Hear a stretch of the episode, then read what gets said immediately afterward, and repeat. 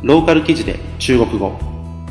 この番組は中国のローカル記事を中国語、日本語で読み中国語の勉強をしようという内容になっております。今回の記事は全部で2つ。1つ目は年老いた2人が結婚したというニュースです。2つ目の記事はその逆に離婚についてのニュースです。80年代以降の生まれの人間が最も離婚率が高いという衝撃的なデータが中国で発表されました。これには女性の社会進出や価値観の変化などが関係しているといいます。それでは実際に記事を読んでいきましょう。ローカル記事で中国語。それでは一つ目の単語から見ていきましょう。大厅大厅ホール大広間丧偶丧偶未亡人婚姻登記婚姻登記婚姻登録それでは記事を見ていきましょう長春市绿园区民政局婚姻登记处发出了两张结婚证。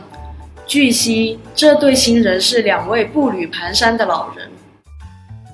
長春市緑園区民政局にて婚姻届が出され、2枚の結婚証明書が発行されました。それによると、この新婚2人は足元もおぼつかない2人の老人でした。男方孙德敏78岁，初婚；女方潘素贞62岁，丧偶。男女双方从走进大厅到领完证离开，全程受到注目。男性は孫徳斌78歳初婚。女性はハン・ソチン62歳未亡人です。2人がホールへと入り少々手に入れてその場を離れるまで全ての家庭が注目を集めました。このニュースはシナニュースよりの出展です。それでは2つ目の単語を見ていきましょう。離婚。離婚。離婚。手续手续手続き八零後八零後80年代生まれ。和諧和諧ハーモニー。調和の取れた。問卷。問卷。アンケート。数据数据データ数字。占占占める占領する。占いをする。集中。集中。集中する。まとめる。それでは2つ目の記事を見ていきましょう。近年来中国离婚人数急增民政部发布的二零一三年社会服务发展统计公布显示，二零一三年中国依法办理离婚手续共有三百五十万对，比二零一二年增长了百分之十二点八。最近、中国で離婚数が激増しています。民政局が発表した2013年社会サービス発展統計広報では、 2013年の中国の法手続きによる離婚は全部で350万組いると明示され、2012年に比べ12.8%増加しました。这也是自2004年以来，中国离婚率连续十年递增。而在这愈演愈烈的离婚浪潮中，八零后正成为主力军。また、2004年以来、中国の離婚率は10年連続で増えています。そしてこの激しい離婚ラッシュの中、80年代以降の生まれが主力となっているのです。全国妇联于2009年10月至2010年4月组织开展了中国和谐家庭建设状况问卷调查，在全国十个省区市选取了一万户家庭样本。 结果显示，八零后离婚率高达百分之二十到三十，远远高出五零后、六零后。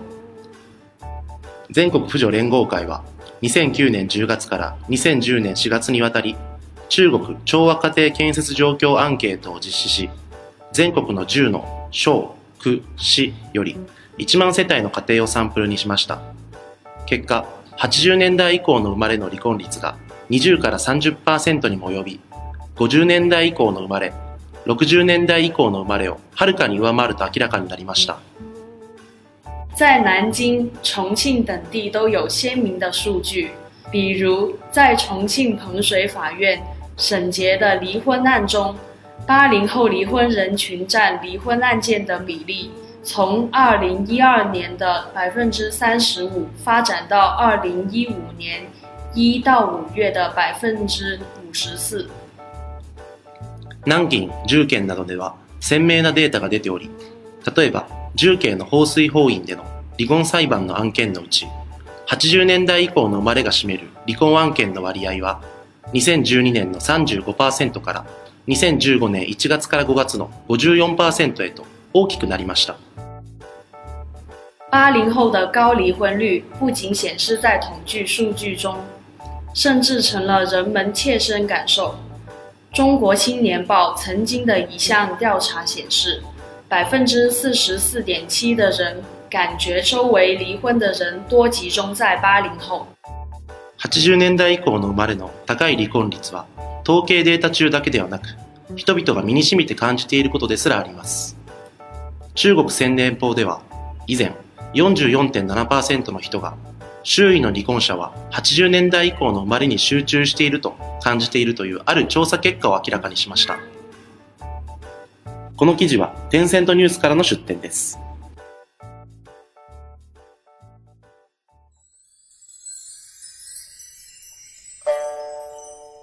ローカル記事で中国語。それでは本日の単語のおさらいをしていきましょう。大厅，大厅，ホール大広間丧偶，丧偶，未亡人婚姻登记，婚姻登记，婚姻登録.离婚，离婚，離婚手续，手续，手続き八零后，八零后，80年代生まれ。和谐，和谐，ハーモニー調和の取れた。问卷，问卷，アンケート。数据，数据，データ数字。站，站，占める占領する占いをする。集中，集中，集中するまとめる。このバーリン法という言葉なんですけれども、えー例えば90年代以降だったら十輪法と、えー90後と言って十輪法と、えー呼んだりしますね、えー例えば日本だとゆとり世代っていう言い方があると思うんですけれども、中国では同じような使い方として、お前は十輪法かと、え言われたりですね、えあるいは、えロスジェネっていう扱いとして、お前はバーリン法なのか、というような、え言い方をしますね。世代別に分けて、え人を分類するという、えやり方でございます。はい。ぜひ、え覚えていただければと思います。ローカル記事で中国語は、このように、え政治的、経済的であまりない、えローカルのポップな話題を中心に中国語を勉強していこうというコンセプトでやっております。毎週火曜日、木曜日配信となりますので、ぜひ次回の配信をお楽しみにしてください。それでは、再见。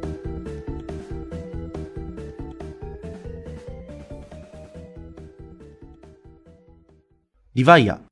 それは海外から日本語のポッドキャストを聞けるアプリ。